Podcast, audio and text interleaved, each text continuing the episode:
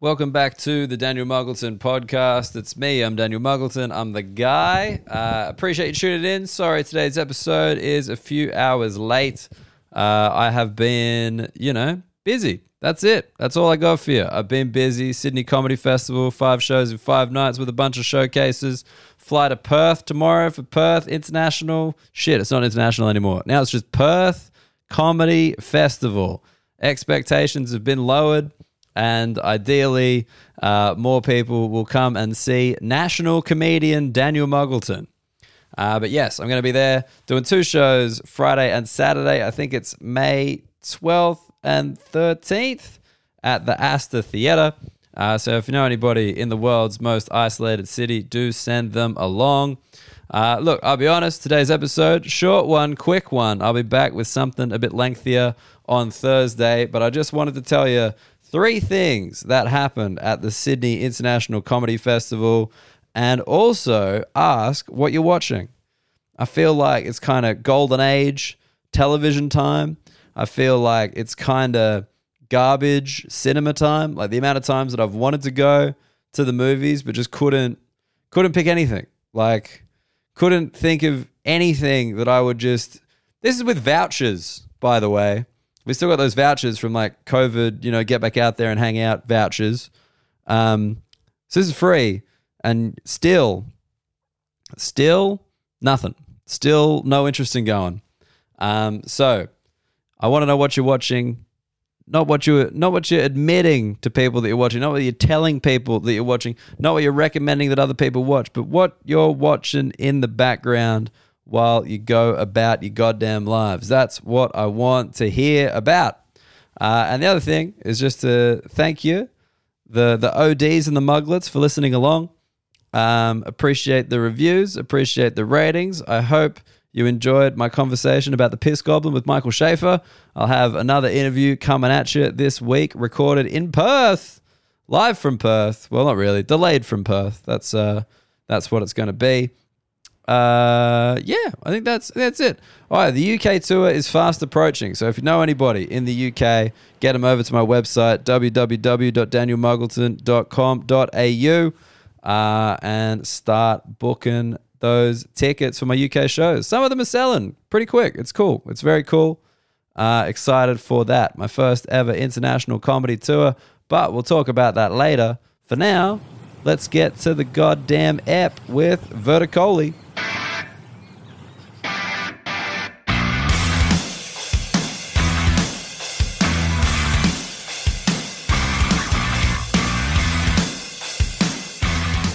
All right, three things that happened at the Sydney Comedy Festival 2023. Number one, I sold more tickets than ever before. I wanted to lead with that because it's nice and it means a lot to me. Um, Sydney's my hometown, obviously, and the Sydney Comedy Festival is kind of weird in that it's not it's not like a month long thing. You don't really get momentum. Um, but I used to the last two years I've done a show in a 500 seater, like a one off, a big show, being like, hey, it's my hometown, one big show. Let's see how we go. And this year I thought, you know what, I'll play something slightly smaller. It was like 150. Uh, do five shows instead. Actually, more tickets on sale, um, but more chances for people to see it. And it was just really cool in that A, I sold more tickets than ever before, which means I think more people want to see me do comedy. Uh, and the second thing that was really cool is like it really built up. Like even in five nights, like in Melbourne, it was noticeable. Like during the start, there weren't that many people. And then by the end, basically the entire last week was sold out because, you know, word of mouth is what I rely on. And just to have that happen in five shows as opposed to 25 shows uh, in a city like Sydney, which is fucking big. Like it is big. There's a lot of people. It's spread out. They're busy. Um, that felt really cool. Number two, uh, I got to perform at the Metro Theatre again for the first time since I taped my special there. Uh, which was which was cool because like, it's not a regular comedy venue. Uh, that's why the special was kind of like uh, it was a big deal to shoot there because I wanted to do it there because of how it looked, and I got to do uh, a bunch of showcases there. So it was nice. It was nice to be back and be like, yeah, fuck yeah, I'm excited for everyone to see that when it comes out. Uh, my highlight was it was in the city and it was kind of branded as like this after work drinks comedy type deal. You know, starting at six thirty, getting people for the happy hour who want a little bit more, and there was just this front row full of dudes. Like the second they walked in, I just spotted them for like I, I don't know how well this translates outside of Australia, but just private school boys, just that energy, like finance bros, like they all went to school together. They all work in finance now. They just had the fucking uniform on. Like I, I, I can't make this up.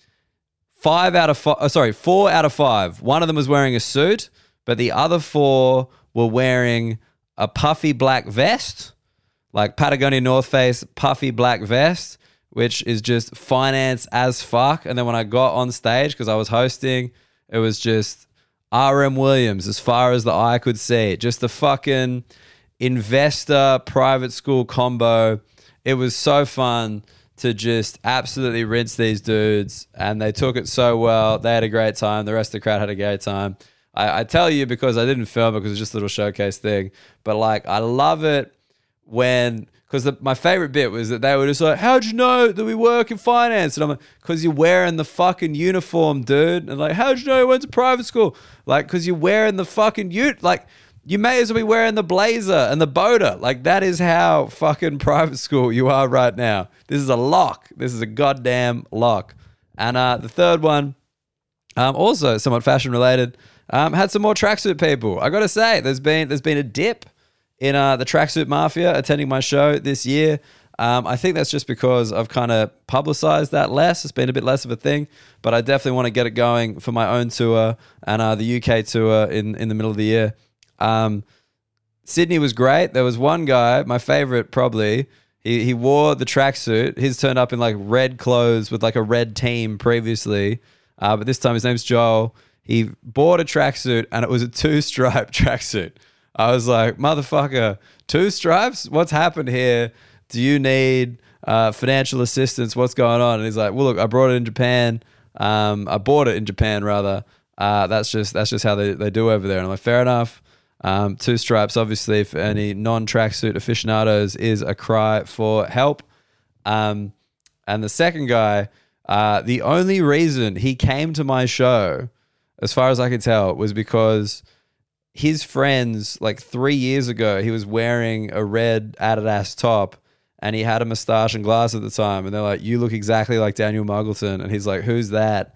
And then they brought up a photo of me, took a photo of him holding the phone with him looking like me, and then came to the show so we could get a photo of both of us holding the phone and him kind of looking like me.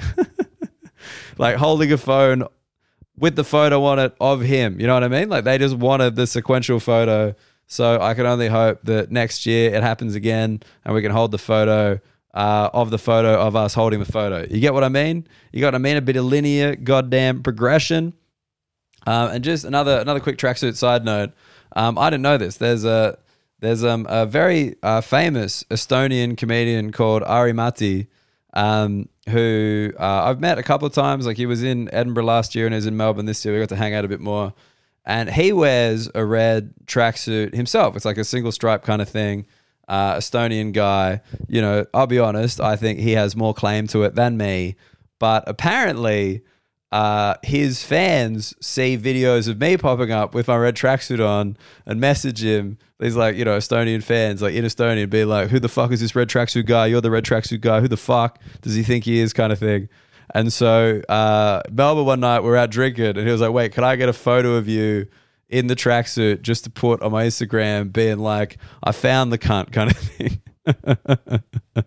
Very fun. I like it. I like that it's going international. Uh, and the reason that came to mind was um, he was supposed to be in Sydney on Sunday, and I was going to get him to go up uh, before me. Um, you know, not that his level of success means he should be opening for me in any way, shape, or form, but just for a bit of fun. Uh, I've never had someone who wears the tracksuit themselves bringing me on in the tracksuit. You know, it's always either just to fuck with me. So I thought that would have been fun, but he didn't make it in time. But hey, watch this space. I think he'll be in Edinburgh again this year. I'll be in Europe a couple of times this year. Hopefully, we can make it happen. But definitely check him out, Ari Matti. Um, very funny, very funny dude. So check him out. Uh, great. Those are three things. We did it. The quick segment, three things that happened. Sydney Comedy Festival. Will three whole things happen at Perth Comedy Festival where I fly tomorrow? We'll see. I'll keep you posted. All right, quick break. Then we're back with What are you watching? I need to know.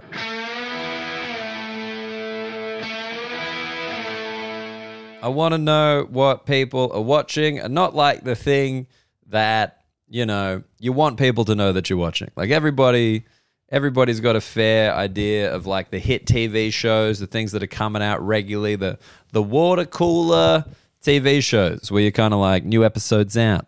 It's out on it's out on Sunday US time, which means Monday Australian time. You can probably have a crack at it.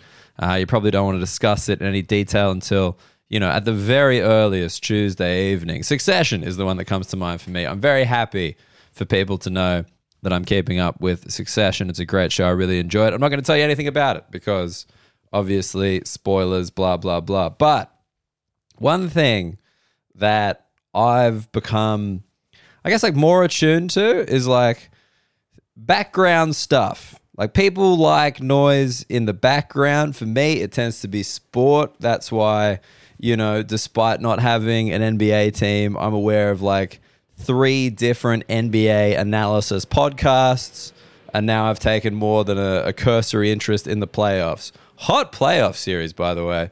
Watch that Lakers Warriors end of the game today. Whew, some bad shots. Some bad shot. Everyone, everyone seems to have looked at Damian Lillard and being like, "Hey, I'm just going to hit the three from like 30 feet," and they just consider that the strategy now. You know, like it's just. it's like the end of the game. They need a three pointer instead of trying to find like a look at the corner or like close to the arc.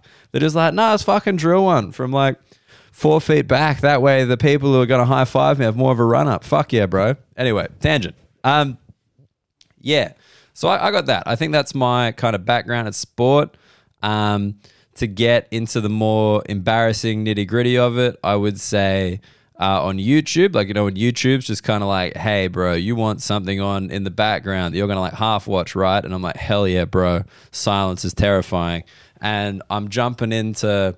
I'm jumping into a channel called KTO. I like that one. That's just basically NFL history factoid things, like you know, the the draft class of 2003. Where are they now? But like the high school draft class, you know, like and you know who's the least successful drafting franchise, like the the craziest NFL, like that clickbaity shit. Like I'm on that.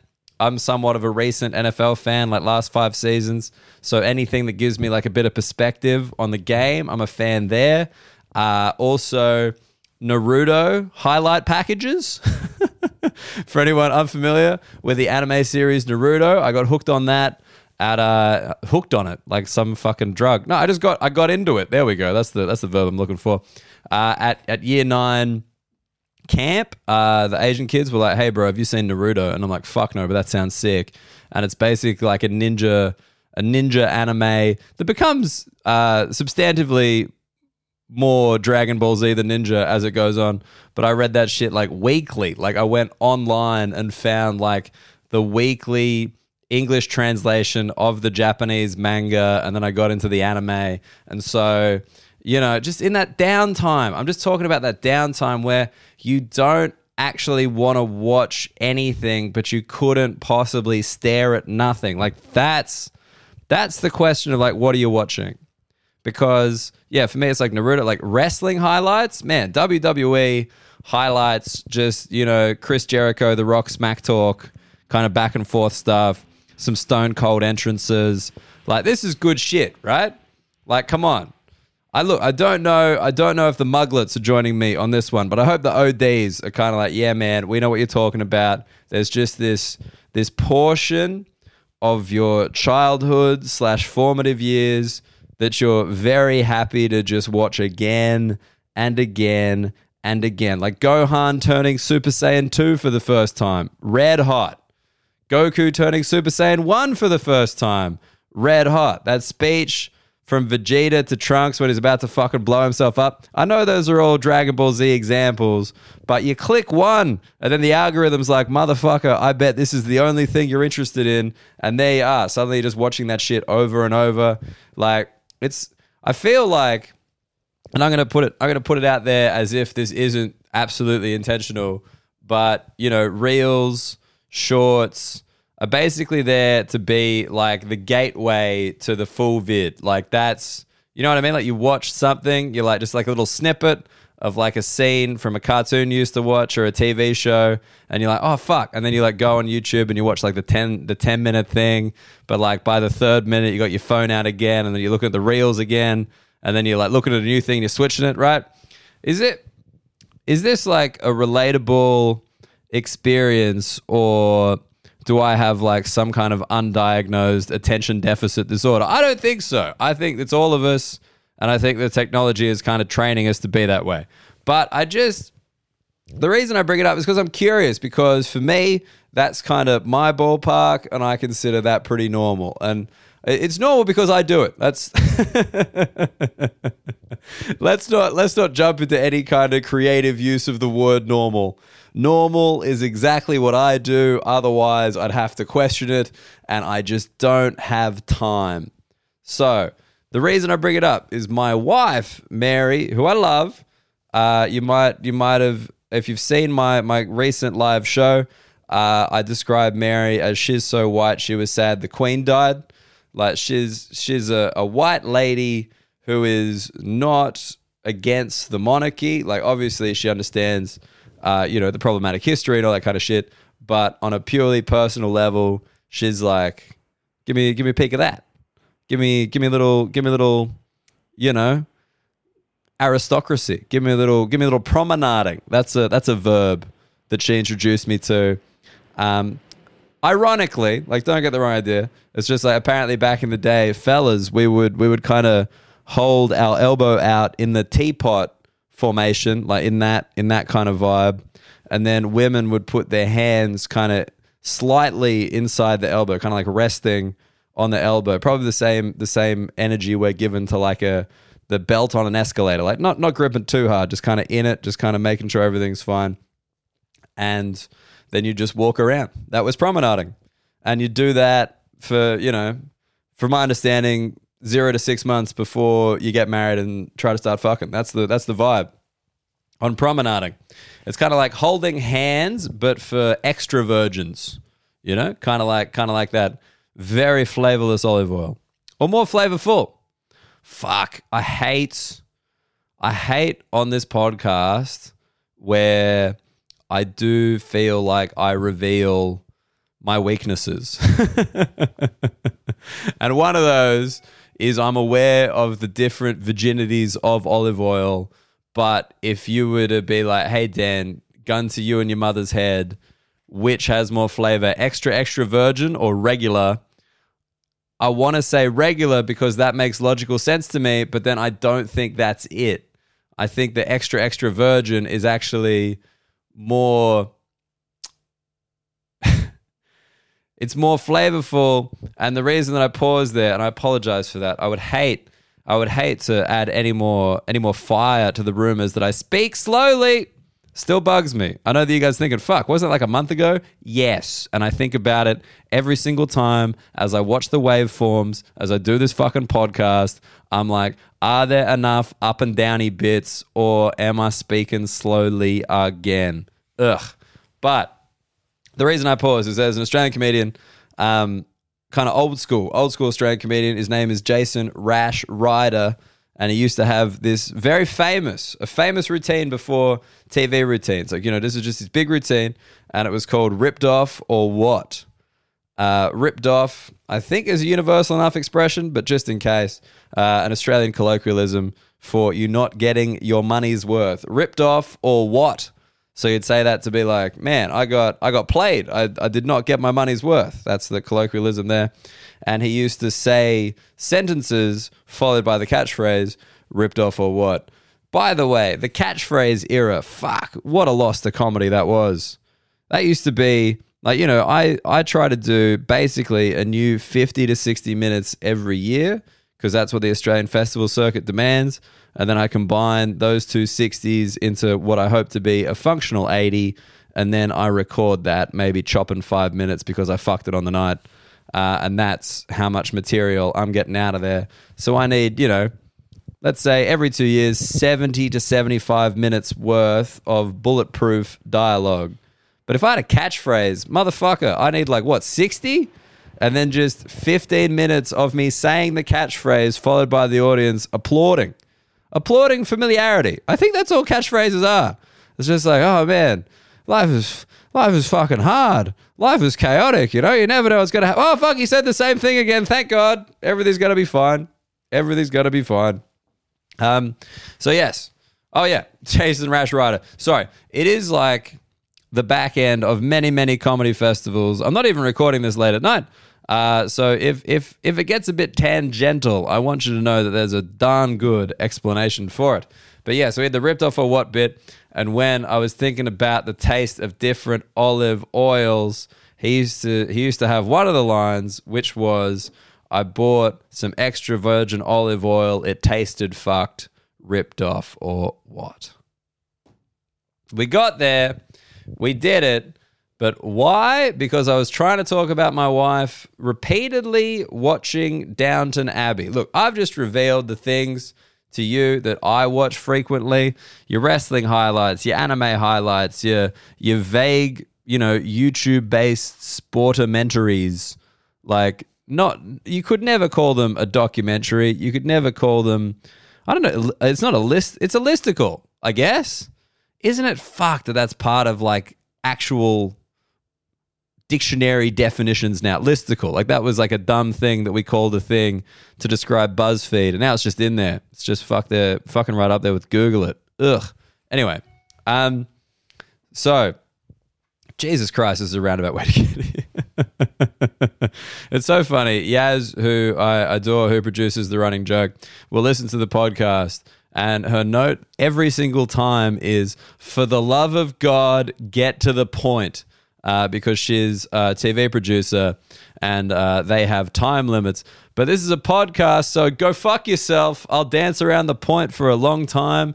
And I would argue more people listen to this podcast than watch some programs on Australian television. Not the ones she works on, but definitely some that exist. So, my wife keeps watching Downton Abbey. There we are. Just over and over. Like, it's crazy. Like, she just got home today and I had a shower and before the show was over, Downton Abbey on class system, English accents, or oh, Mr. Darcy, what, like you know, deep voiced, deep voiced English man being confused about where the inheritance will go. Lady, English lady who who wants to clean but also wants to live a slightly better life. Then proper English madam who, you know, she does care for the servants, but they are in essence servants man, look at my fucking range. Um, she watches it over and over, like over and over and over, like in the same way that I would watch, say, Seinfeld pretty regularly. Like I watch Seinfeld pretty regularly. I watched it a lot growing up. I still have it now. Like it's you know it's there. Like people watch Friends. I feel like Friends is kind of the epitome of this. You can kind of put on any episode of Friends and watch it, and it'll be fine. Like it'll just be the appropriate amount of background noise, kind of engaging, not too engaging. Like you, you could have a serious discussion over it without being derailed by anything that happens. And also, regardless of how many times you've watched it, you're kind of like, oh, yeah, he's got the turkey on his head. That's quite good. Like that kind of vibe. But Downton Abbey, like, I'm, I'm starting to grow a little concerned because she, like, she, try, she, she went through all the other ones as well. Like I'll be I'll completely honest. She went through all the other ones, like all the other kind of British periody dramas. Like you know that's where I learned promenading. That wasn't Downton Abbey. That was one of the other ones, and they're all pretty much the same. You know, there's different classes. Every everyone wants to be loyal to the house, but also wants to do their own thing. And then there's a fucking war and whatever it is. Um. The thing with Seinfeld is there's nine seasons, 24 ish episodes a season, right? Like, same with Friends. Basically, any American TV show, there's going to be five to 10 seasons if it's somewhat successful. And if it's a half hour, then every, like, there's going to be at least 20 episodes a season. So you just got fucking minutes. You know what I mean? Like 600 minutes of show per season. Let's just say 10 seasons, 6,000 minutes. So what's what's that? Like a hundred hours of television, a hundred hours to go through, and everything's a bit short, so you can kind of start and stop where you want. That's why like all those you know bullshit in between channels, like instead of seven, there's like seven mate and seven plus and seven two, like all of those just basically play Law and Order SVU and Friends, and you just kind of dart in between the two most different shows ever, both set in New York. Anyway, so the thing with Downton Abbey, there's like six episodes a season. I think one of them has 10, and there's six seasons. And sure, they're like an hour long episode, but like, should, should I be concerned? Should I be concerned? Because I've never watched the show, despite despite how much she has watched it. I do assume that I've actually seen it without realizing that it was vaguely chronological or linear. But like, should I be concerned that she's just watching this show this much? Like, should I try to intervene and make her watch something else? Because I just feel like you know this show. Let's just let's just be generous and say there's like 400 minutes per season, six seasons. That's 2,400 minutes. And I, I would I would argue that she has spent three months, three months, probably just this on in the background, kind of half working, half cooking, half talking to me, doing the wordle, asking me to get a blanket. Like all of this was just Downton Abbey serenading in the background. And I'm just like, when when do you have to intervene? Because as I've as I've hopefully shown some vulnerability with, the shit that I keep watching over and over again is hot garbage and unjustifiable also, but I feel like I've got a rotation. You know? Look, the best analogy I can think of is vices. You know, like everybody's got vices ideally, you've got a few of them that you kind of pursue, you know? It's like, yeah, you probably drink a little bit too much. You might have a cheeky cigarette every now and again when you are very drunk, but you never buy your own cigarettes and you don't have any vodka bottles in your laundry basket. But like also sometimes when you're drunk, you'll chuck on the odd bet whether it's a real bet or the fucking electronic greyhounds at the local pub. Australia has those. I don't know if you guys have those. They're pretty weird, but less suffering for the animal. Take it or leave it. Uh, like you've got you've got that spread of vices. You know what I mean? Like they all are kind of interconnected. None of them are probably good for you individually or collectively, but none of them are that bad for you because the other vices kind of take your attention away momentarily from the other vices so it just keeps the suffering at a kind of generic and general low level whereas if you have one vice like if your vice is just gambling like to the point where you don't drink because you want to be so focused on the gambling you don't smoke because cigarettes are too expensive and you need the money to gamble i start to be like fuck that's not good you know? The spread of vi- like like anybody let me put it this way.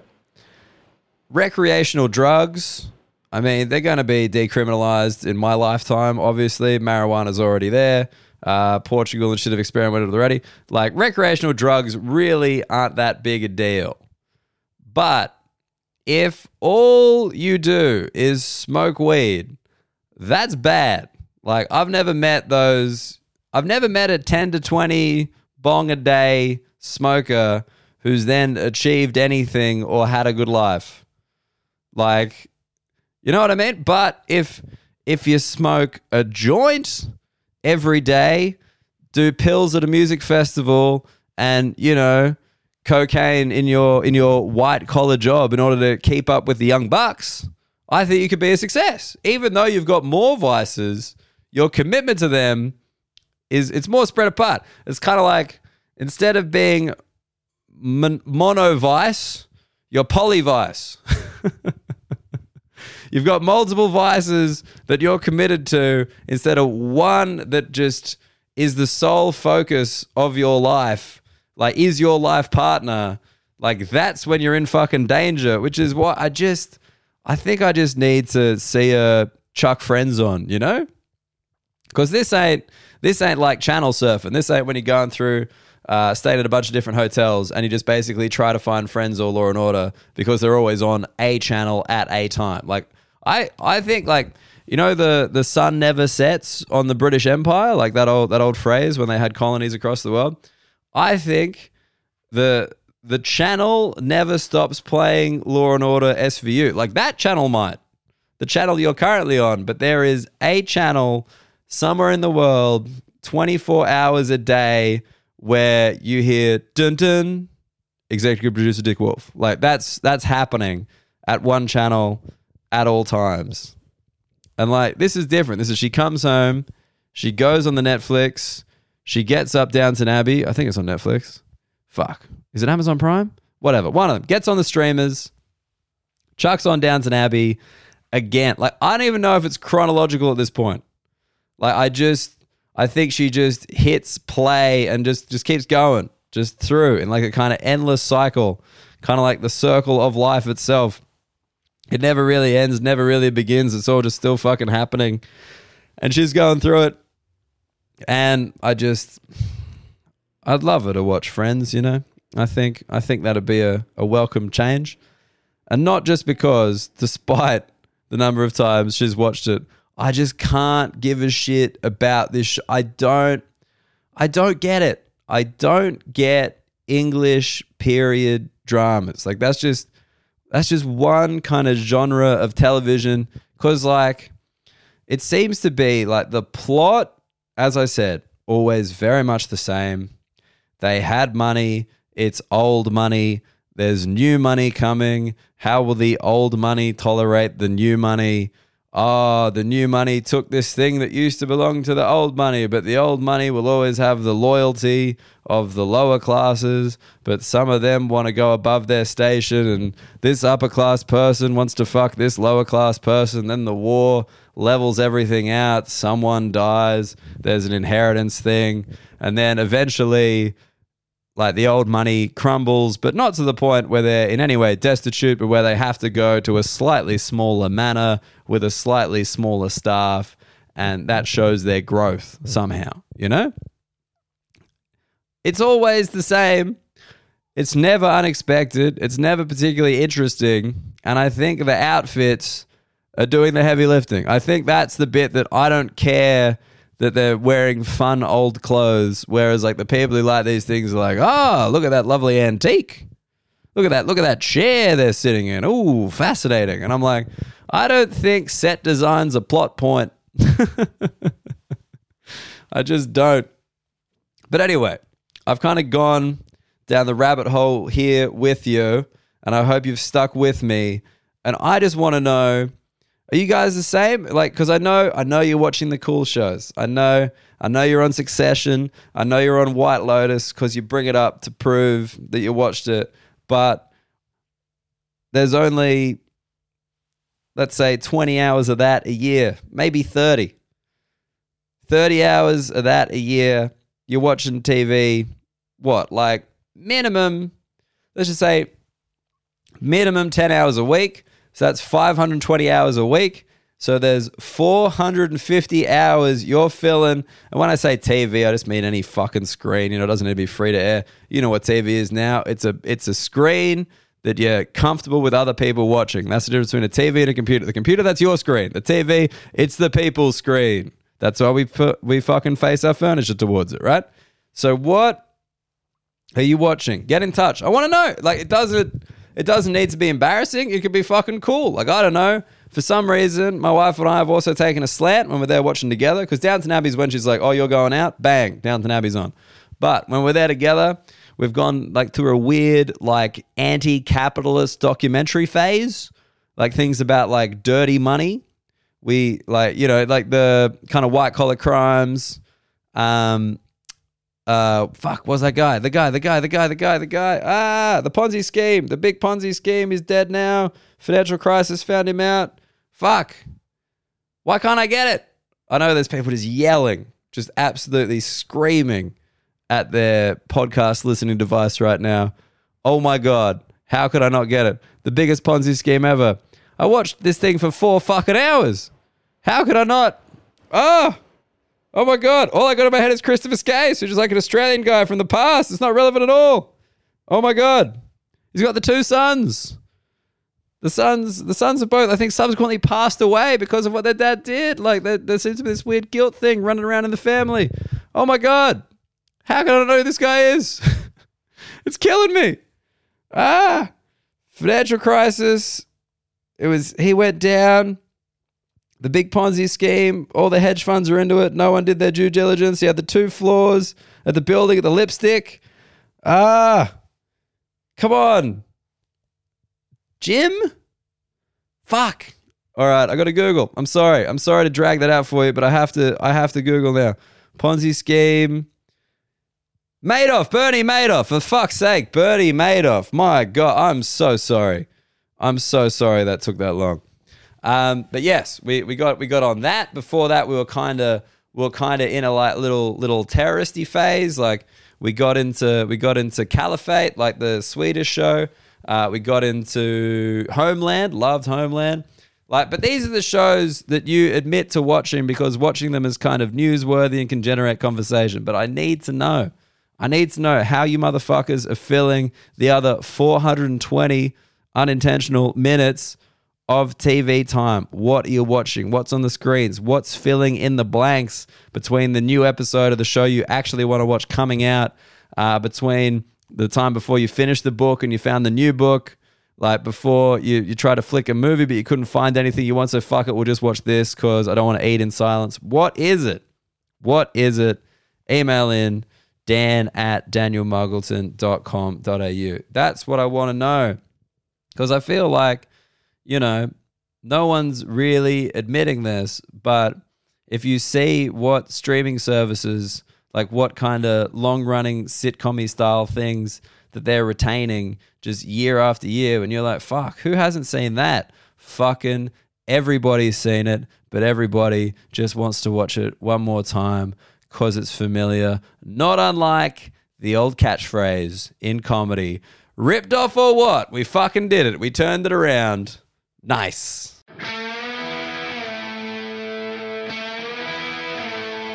All right, thank you for listening to my quick little solo ep this week. As I said, another chat with another comedian will be out this Thursday, recording in Perth. We're going, it's happening. I'm going back. For those of you who've seen the show, whew, you know how much I'm looking forward to it. Uh, just kidding. Good, good crowds having a lovely time there in January. I only hope for more of the same in May. If you did see the show in January, it actually has really changed a lot. So if you want to come back through, I don't think you'll, you know, be like, oh shit, I've heard this one, which is pretty cool when you think about that.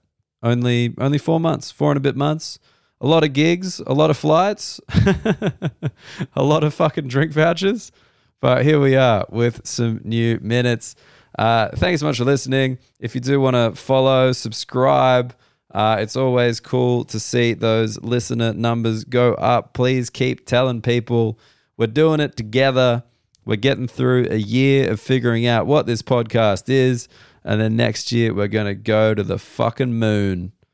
Oof, is there any phrase that inspires less consumer confidence than go to the fucking moon. Rookie error there from me. Uh, my name's Daniel Muggleton. Get around me on Instagram at Dan Muggleton. Uh, other than that, let's take Verticoli into a lovely Wednesday, then a new podcast step on Thursday. You're going to love it. Cheers, guys. Thank you.